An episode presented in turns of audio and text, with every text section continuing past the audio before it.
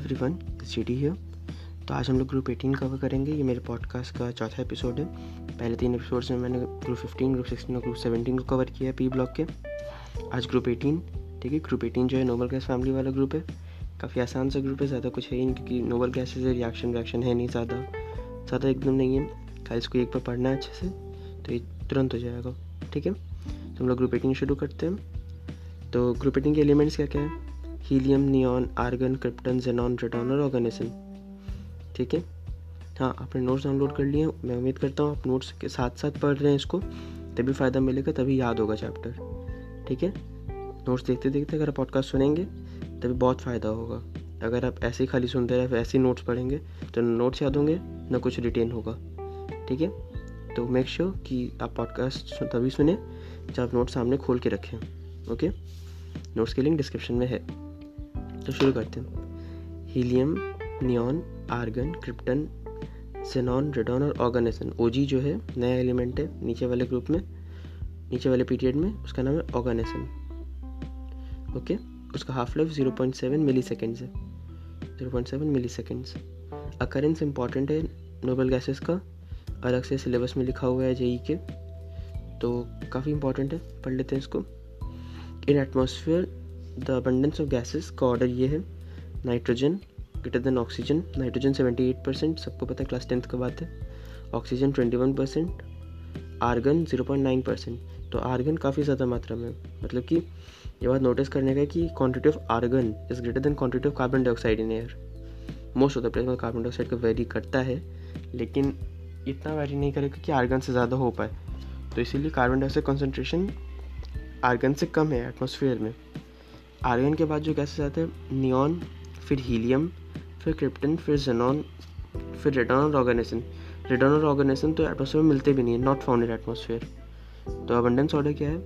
Nitrogen oxygen argon neon helium krypton xenon argon के बाद neon फिर हीलियम फिर क्रिप्टन फिर xenon argon neon helium krypton xenon ठीक है? रेडॉन और ऑर्गेनिसन दोनों ही नहीं मिलता है एटमोसफियर में। Helium and neon are found in pitchblende pitchblende एक यूरेनियम का और होता है। U three O eight U three O eight pitchblende monazite and cleveite तो पी सी एम बोल सकते हैं। पी सी एम के अंदर मिलता है। ट्रिक याद करने का कि हीलियम और नियॉन किसके अंदर मिलता है? पी सी एम में। पी सी एम क्या क्या पिच ब्लेंड क्लीवाइट और मोनाजाइट ये तीन के अंदर, ये तीन मिनरल्स के अंदर हीलियम और नियॉन दोनों मिलता है, ठीक है? Commercial source of helium is natural gas commercial source of helium is natural gas okay helium का सोर्सेज देखो कितना सारा है। एक तो एटमोसफियर में है, दूसरा हमारा पिच ब्लेंड क्लिवाइट और मोनाजाइट में है नियॉन भी है पिच ब्लेंड क्लिवाइट और मोनाजाइट में। और एक और बात गौर करने का है कि आर्गन का कंसनट्रेशन सी से ज़्यादा है जो कि अजीब सा बात है लेकिन है। Commercial source of helium is natural gas और कमर्शियल सोर्स हीलियम का क्या है? नेचुरल गैस ठीक है? Radon obtained as a decay product of 226 radium radon को कैसे बनाते हैं? जब 226 रेडियम डिके करता है अल्फ़ा पार्टिकल डिके होता है उसके अंदर जब तो 222 86 रेडॉन और 42 एच ई अब देखो, इस रिएक्शन में एक चीज़ बहुत अच्छा है। इसमें दो दो नोबल गैस एक साथ निकल रहा है। तो ये काफ़ी मतलब कि पूछा जा सकता है ये सवाल कि इस रिएक्शन में कितने नोबल गैस निकल रहे हैं? कौन से रिएक्शन इसमें दो नोबल गैस निकल रहा है। तो इसके अंदर दो नोबल गैस निकल रहा है। एक तो टू ट्वेंटी टू रेडॉन और एक फोर टू हीलियम जो कि अपने अल्फ़ा पार्टिकल होता है, जो कि हीलियम है। तो रेडियम का डीके प्रोडक्ट क्या क्या है? रेडॉन और हीलियम ओके ऑर्गेनाइजेशन कैसे बनता है? ऑर्गेनिज्म बनाने के लिए हम लोग कैलिफोर्नियम का कोलिशन करवाते हैं कैल्शियम के साथ ओके कैलिफोर्नियम का कोलिशन होता है कैल्शियम के साथ।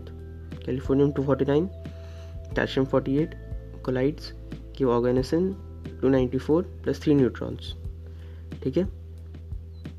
दो रेडियो एक्टिव रिएक्शन है यहाँ पे। पहला रिएक्शन है 226 radium breaks give 222 radon plus four helium ठीक है? और दूसरा 249 californium plus 48 calcium gives 294 oganesson 249 californium plus 48 calcium is 294 organesson and 3 neutrons, okay? Ionisation energy decreased on the group सारे बाकी ग्रुप्स की तरह इसमें भी वही हालत है, ठीक है? Helium is the highest ionisation energy in the entire periodic table तो अगर क्वेश्चन पूछा जाए कि पीरियोडिक टेबल में हाईएस्ट आयनाइजेशन एनर्जी मतलब कि कौन सा ऐसे एलिमेंट है जो कतई इलेक्ट्रॉन नहीं देना चाहता? कुछ भी कर लो इलेक्ट्रॉन नहीं देगा। सबसे ज़्यादा टफ किससे इलेक्ट्रॉन निकालना है? तो वह हीलियम ठीक है? Size increases on the group due to increase in number of shells ठीक है? अगले पेज पे आते हैं। Electron gain in enthalpy large positive values सबका होता है, क्योंकि कोई भी इलेक्ट्रॉन ना गेन करना चाहता है, ना लूज करना चाहता है। एक्चुअली सब स्टेबल कॉन्फ़िगरेशन में है फुल फ़ील्ड आउटोमोस्ट शेल है। तो इसीलिए ज़्यादा रिएक्शन की टेंडेंसी किसी का भी नहीं है। ओके लेकिन फिर भी जो ऑर्डर है, जो एन में टेबल दिया हुआ है, उस हिसाब से ऑर्डर है यहाँ पे।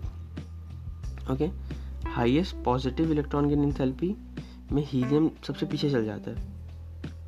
मतलब हीलियम का आयनेशन एनर्जी भी सबसे ज़्यादा है और इलेक्ट्रॉन एफिनिटी भी सबसे ज़्यादा है। देखो यहाँ पे ऑर्डर बनाया हुआ है। जैसे डिफरेंस बिटवीन इलेक्ट्रॉन की enthalpy and electron affinity sign का अंदर होता है पॉजिटिव नेगेटिव का।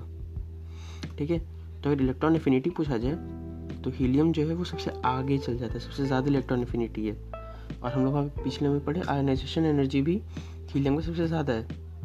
तो यहाँ पे एक इंटरेस्टिंग चीज़ आता है कि हीलियम जो है, उसका आयनाइजेशन एनर्जी भी सबसे ज़्यादा, उसका इलेक्ट्रॉन एफिनिटी भी सबसे ज़्यादा, अपने ग्रुप में ओके अपने ग्रुप में। Highest positive electron in enthalpy neon का है। क्यों? क्योंकि हीलियम पीछे चल गया नेगेटिव है। पीछे चल गया वो। और नियॉन का सबसे ज़्यादा हो गया। साइन सब पलट गया। तो सवाल पूछा जाए हाईएस्ट पॉजिटिव इलेक्ट्रॉन की एंथैल्पी किसका है? नियॉन का। हाईएस्ट इलेक्ट्रॉन इफिनिटी किसका है? हीलियम का। हाईएस्ट आयनाइजेशन एनर्जी किसका है? हीलियम का। ठीक है? फ़िज़िकल प्रॉपर्टीज़ पे आते हैं। सारे ये जो गैसेस है, ये मोनोटॉमिक होते हैं। आर कलरलेस ओडरलेस टेस्टलेस कुछ नहीं है मतलब ज़िंदगी बर्बाद है। मोनोटॉमिक है रिएक्शन वैक्शन करने का टेंडेंसी है नहीं। कलरलेस है ओडरलेस है टेस्टलेस है। पानी में स्पेरिंगली सॉल्यूबल नहीं के बराबर सॉल्यूबल है। Low melting and boiling point as only London force exist London force मतलब जो induce dipole induce dipole force होता है, ठीक है? जो मॉलिक्यूल्स के बीच में लगता है नॉन पोलर मॉलिक्यूल्स के बीच में लगता है, जब किसी का डिस्टॉर्शन होता है इलेक्ट्रॉन क्लाउड का, ये चीज़ पढ़ा हुआ होना चाहिए कि लंडन फोर्स का मतलब होता है induce dipole induce dipole force उसमें ये होता है कि मान लो दो एटम से एक में किसी भी कारण से कोलिशन या किसी भी कारण से उसका इलेक्ट्रॉन क्लाउड डिस्टर्ब होता है। इधर या उधर जाता है इलेक्ट्रॉन क्लाउड तो अपने बगल वाले के इलेक्ट्रॉन क्लाउड को भी डिस्टर्ब कर देता है। तो पोलराइज हो जाता है ओवरऑल एक बहुत हल्का सा, एक बहुत हल्का सा पोलराइजेशन होता है। वो हल्का सा पोलराइजेशन ही इसके अंदर एकमात्र फोर्स है जो एक्ट कर रहा है। ठीक है नोबल गैसेस में कोई और फोर्स एक्ट नहीं करता। कोई भी और फोर्स एक्ट नहीं करता। इंड्यूस डाइपोल इंड्यूस डाइपोल ही एक फोर्स है जो एक्ट करता है। उसको लंडन फोर्स भी बोलते हैं। ठीक है? Density helium less than neon less than argon less than krypton less than xenon लेकिन राउंड द ग्रुप डेंसिटी बढ़ जाता है। Helium has the lowest boiling point of any substance known 4.2 kelvin helium का बॉइलिंग पॉइंट किसी भी substance सबसे कम है। सबसे कम है, ठीक है? हाइड्रोजन से भी कम हीलियम का है। ध्यान रखना हाइड्रोजन से कम है हीलियम का। मॉलिक्यूलर वेट पे जाएँगे तो गड़बड़ होगा। ठीक है? पोलैरिटी पे जाना है डायटोमिक मोनोटॉमिक पे जाना है, जैसे जाओ। लेकिन हीलियम का सबसे कम होता है। हाइड्रोजन से कंफ्यूज मत होना। हीलियम सबसे कम होता है, कितना होता है? Four point two kelvin okay तो helium is the lowest boiling point of any substance known four point two kelvin it behaves as a superfluid at around two two kelvin तो ये सुपर फ्लूइड काफ़ी interesting चीज़ है, कभी जाके YouTube पे देखना। सुपर फ्लूइड क्या है? बहुत अच्छा अच्छा फिनोमेना होता है इसमें। इसमें हीलियम पागलों से बिहेवियर करने लग जाता है टू केल्विन के बाद। कभी कभी जो उसका कंटेनर है कंटेनर के ग्लास के साइड के ऊपर से चढ़ के बाहर निकल जाता है। कभी कभी ग्लास के अंदर से बाहर निकल जाता है, बिना ग्लास को फोड़े, बिना ग्लास को डैमेज किए। इतना छोटा पार्टिकल होता है कि ग्लास के पोर्स के बीच से वो निकल जाता है। मतलब इतना अजीब लगता है वो। और कभी कभी दीवारों पर चढ़ के कंटेनर दीवार पर चढ़ जाता है बाहर निकल जाता है। बहुत बहुत ही मतलब इंटरेस्टिंग फिनोमेना है। कभी चेक करना। ये हुआ। Diffuses through most materials like rubber glass plastics जैसे कहा कि उस टेम्परेचर की भी लेबोरेटरी मटेरियल में उसको कन्फाइन रखना बहुत मुश्किल है कि नीचे ऊपर दाएँ बाएँ कहीं से निकल जाता है ये। डिफ्यूजन टेंडेंसी बहुत ज़्यादा है इसका सब, उस टेम्परेचर पे। ओके लिक्विड हीलियम का बहुत ज़्यादा डिफ्यूजन टेंडेंसी है। अगला गैस का डिफिशन टेंडेंसी भी देखें तो हीलियम का ज़्यादा है एच टू से। हीलियम का डिफिशन टेंडेंसी ज़्यादा है हाइड्रोजन से। भले हीलियम का मास ज़्यादा है लेकिन हीलियम मोनोटॉमिक भी तो है। इसलिए उसके लिए निकलना, उसके लिए जाना आना आसान है कंपेयर टू हाइड्रोजन ठीक है? तो ये वो फ़िज़िकल प्रॉपर्टीज़ ख़त्म।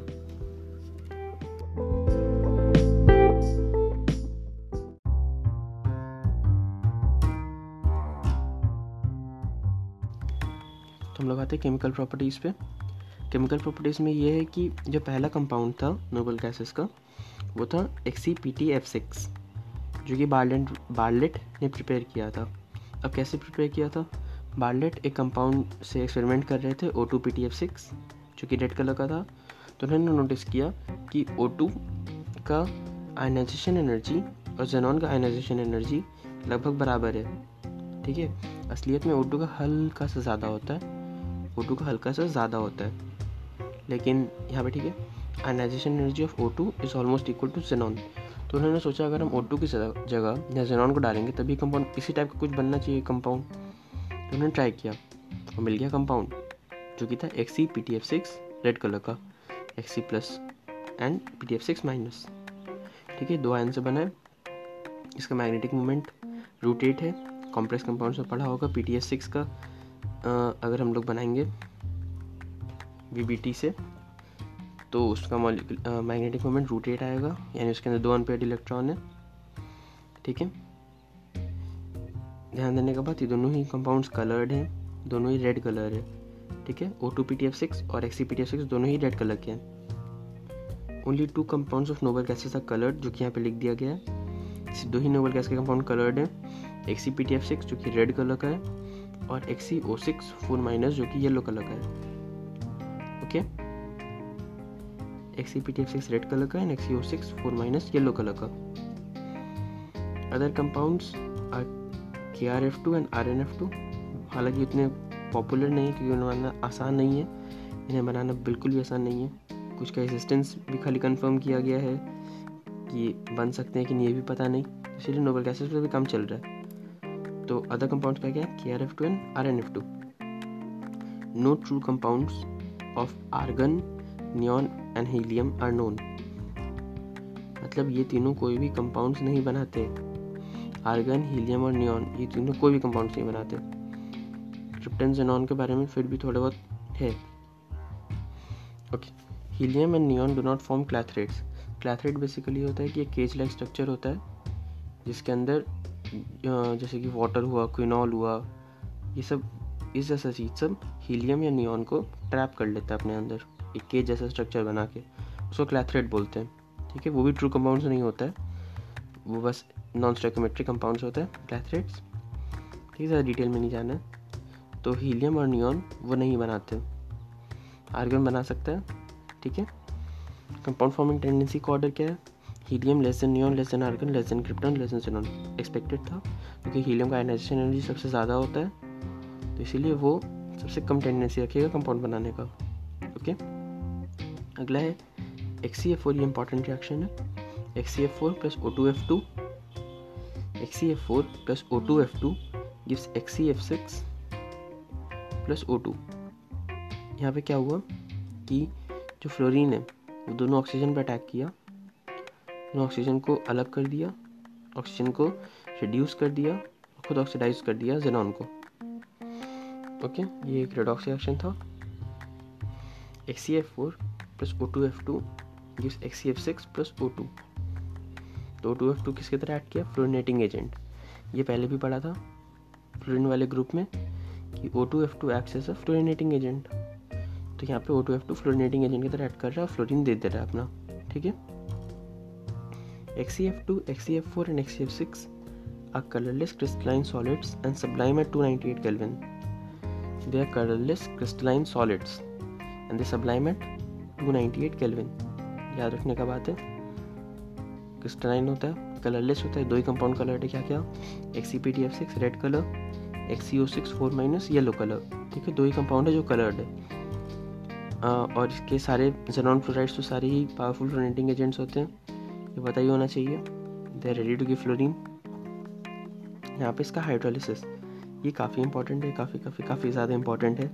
ये हाइड्रोलिसिस का टेंडेंसी तीनों से नॉन फ्लोराइड्स का एक सी एफ़ टू एक सी एफ़ फोर और एक सी एफ़ सिक्स तीनों में अलग अलग तरह का रिएक्शन हो रहा है। एक सी एफ़ टू में जब स्टू डालेंगे, जब उसका हाइड्रोलिसिस होगा तो रेडॉक्स रिएक्शन होगा। ठीक है? एक सी अलग ओ टू अलग एच एफ़ अलग। ठीक है? एक सी एफ़ फोर में जब एच टू डालेंगे तो एक सी अलग एक C O three H F और ओ टू यहाँ डिस्प्रॉप होगा। यहाँ हुआ डिस्प्रोपनेशन डिस्प्रोपोर्शनेशन रिएक्शन सेकेंड वाला एक सी एफ़ फोर वाला। और एक सी एफ़ सिक्स के साथ जब करेंगे तो सिर्फ़ एक सी ओ थ्री और एच एफ़ बनेगा, जो कि रिडॉक्स रिएक्शन भी नहीं है। इसको याद कैसे रखें?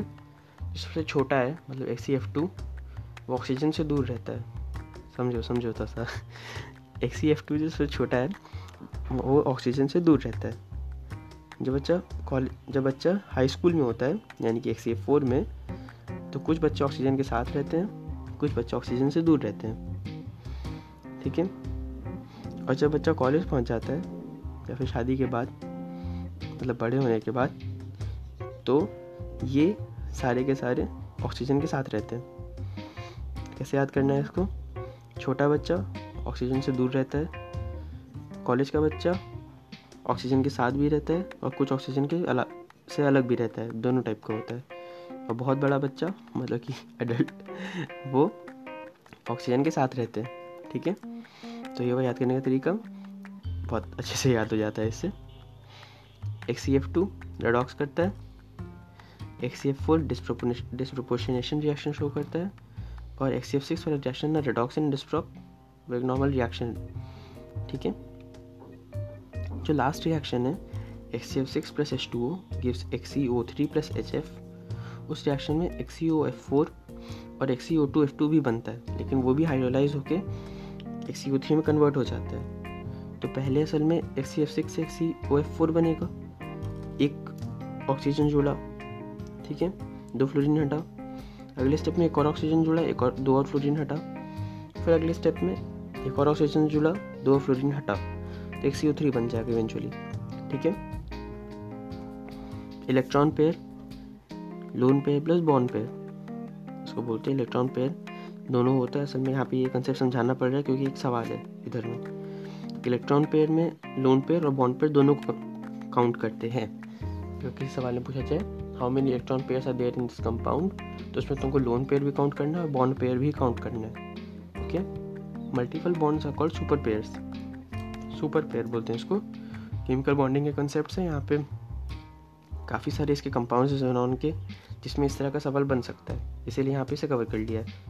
तो इलेक्ट्रॉन पेयर किसको बोलते हैं? लोन पेयर या बॉन्ड पेयर दोनों को ही जोड़ के मिला मिला जुला के उसको इलेक्ट्रॉन पेयर बोलते हैं। मल्टीपल बॉन्ड्स और super pairs S O two यहाँ एल्काइन का एग्ज़ाम्पल दिया हुआ है इसमें सुपर पेयर है। तो एक्स सी एफ़ सिक्स बहुत नहीं काम आएगा अभी। XCF6 has 6 electron pairs with respect to central atom. XCF6 has 6, 6 electron XCF6 has 6 electron pairs with respect to central atom तो इसमें छः है, क्यों? सेंट्रल एटम के रिस्पेक्ट में छः बॉन्ड पेयर्स है एक्स बॉन्ड्स कितने हैं? छः तो इसीलिए छः इलेक्ट्रॉन पेयर्स है। और टोटल मिला के कितने हैं? टोटल मिला के ट्वेंटी फाइव इलेक्ट्रॉन पेयर्स है। कैसे? फ्लोरीन के लोन पेयर्स को काउंट करो। हर फ्लोरीन के ऊपर तीन लोन पेयर ओके? हर फ्लोरीन के ऊपर तीन लोन पेयर तो तीन लोन पेयर उधर। और छः इलेक्ट्रॉन पेयर इधर। ओके तो सो टोटल मिला के हो गया ट्वेंटी फाइव इलेक्ट्रॉन पेयर्स कैसे वो ट्वेंटी फाइव है, फिर से देखते हैं हम लोग, चलो। हर फ्लोरीन के ऊपर कितना लोन पेयर तीन लोन पेयर कितना हो गया? छः फ्लोरीन मिला के अठारह लोन पेयर हो गया। ओके फिर छः बॉन्ड पेयर आया। एक सी और एफ़ का बॉन्ड पेयर आया। छः आया? एटीन और छः कितना हुआ? ट्वेंटी फोर ये एक और कहाँ से आया? जेनॉन पे, एक लोन पेयर है अभी भी। जेनॉन में आठ इलेक्ट्रॉन होता है, वो छः इलेक्ट्रॉन दिया है फ्लोरीन के साथ। तो उसके पास दो इलेक्ट्रॉन है अभी भी। तो वो एक लोन पेयर और ऐड होगा। तो ट्वेंटी फाइव हो गया। ट्वेंटी फाइव कैसे हुआ? एक लोन पेयर जेनॉन का छः बॉन्ड पेयर और हर फ्लोरीन का तीन तीन lone pair xenon fluorides react with fluor- fluoride ion acceptors to form cation and fluoride ion donors to form तो एक बार ये लाइन समझते हैं। Xenon fluorides react with fluoride acceptors मतलब अगर एक्सेप्टर के साथ रिएक्ट करेगा तो जो फ्लोराइड है, वो कटायन बना लेगा, अपना फ्लोरीन दे देगा। अगर फ्लोराइड एंड डोनर के साथ रिएक्ट करेगा तो फ्लोरीन ले लेगा। मतलब दोनों तरह से ऐड कर सकता है। सेनॉन फ्लोराइड्स फ्लोरीन दे भी सकते हैं और फ्लोरीन ले भी सकते हैं। डिपेंड करता है कि सामने वाला रिएजेंट कैसा है। ठीक है? जैसे कि यहाँ पे देखते हैं X C F two plus P F five अब पी एफ़ फाइव क्या है? Fluoride and acceptor P F five is a fluoride ion acceptor तो क्या करेगा? एक्स सी एफ़ टू से एक फ्लोरीन ले लेगा और X C F plus M P F six minus बना देगा। ठीक है? X C F four plus S B F five करेंगे। तो X C F three plus N S B S B F six minus ये भी यहाँ पे ये हुआ कि जो एस बी एफ़ फाइव है, वो भी फ्लोराइडाइन एक्सेप्टर है। तो फ्लोरिन आयन ले लेगा इससे और X C F three plus और S B F six minus बना देगा। S C F X F six plus M F यहाँ एम जो है, वो सोडियम पोटाशियम रूबीडियम है सीशियम है। लिथियम नहीं है, ये बात का बहुत अच्छे से ध्यान रखना है, इसमें लिथियम नहीं है। ठीक है? तो X F six plus M F forms M plus X F six minus यहाँ पर जो फ्लोराइड है, वो फ्लोराइडाइन एक्सेप्टर की तरह बिहेव कर रहा है। मतलब जो मेटल है, वो फ्लोराइडाइन दे रहा है और एक्स एफ़ सिक्स जो फ्लोराइडाइन ले रहा है। ठीक है? फ्लोराइडाइन कहाँ से कहाँ गया? मेटल से एक्स सी एफ़ सिक्स तक। तो यहाँ पे वो एक्सेप्टर की तरह बिहेव कर रहा है।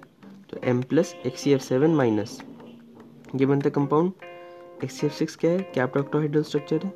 और एक्स सी एफ़ सेवन भी क्या है? कैप ऑक्टोहाइड्रल स्ट्रक्चर है। यहाँ पे एम जो है वो सोडियम पोटाशियम रोडियम सीशियम कुछ भी हो सकता है। लेकिन लिथियम नहीं हो सकता। ठीक है? वह ध्यान रखने का लिथियम नहीं हो सकता। नीचे भी सवाल है। विच डज नॉट एग्जिस्ट तो लिथियम आएगा L I S C F seven exist नहीं कर सकता। ठीक है? बाकी सब एग्जिस्ट करता है। ओके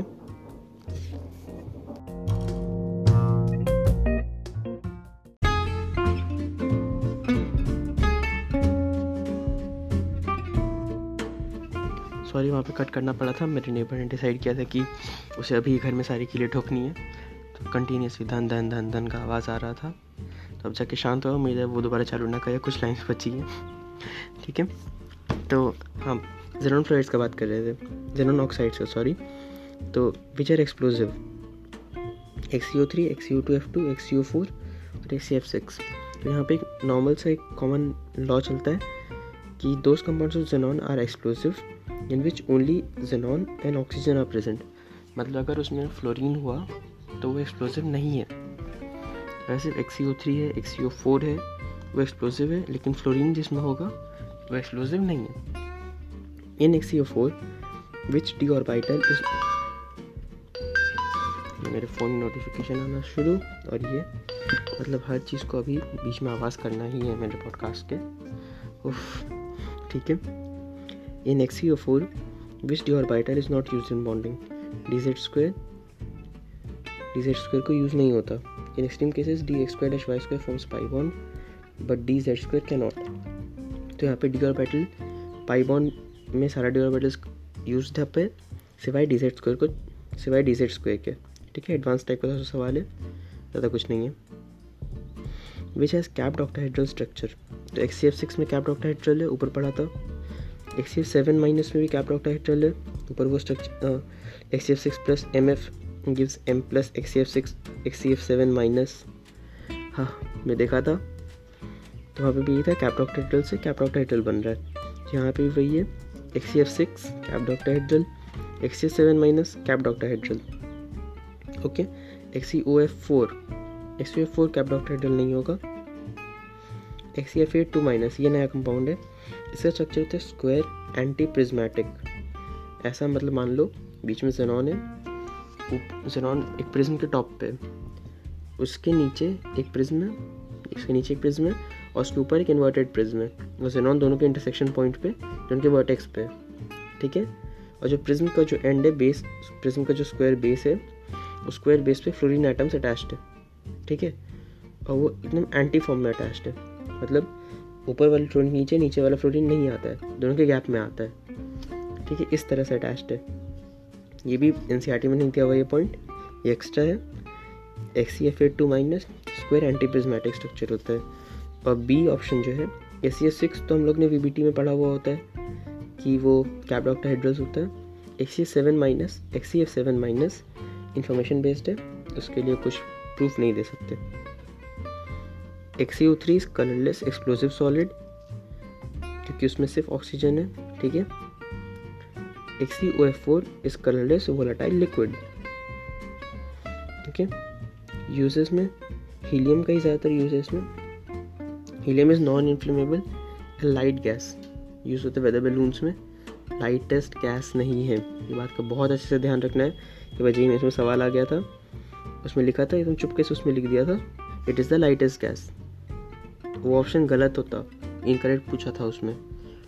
तो कई बच्चों को समझ नहीं आता इनकरेक्ट है ही क्या? क्योंकि कोई लाइटेस्ट पे ध्यान नहीं दे रहा था। सब लाइट पढ़ के छोड़ दे रहे थे उसको। तो ये लाइटेस्ट नहीं है।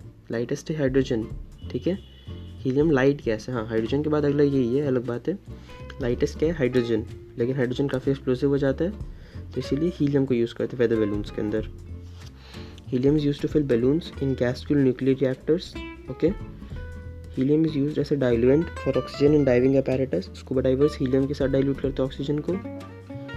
Neon is use in discharge tubes neon lamps for advertisement सबका यही मेनली यूज़ है कि डिस्चार्ज ट्यूब्स में लाइट एडवर्टीजमेंट के लिए यूज़ होता है अलग अलग कलर्स के लिए।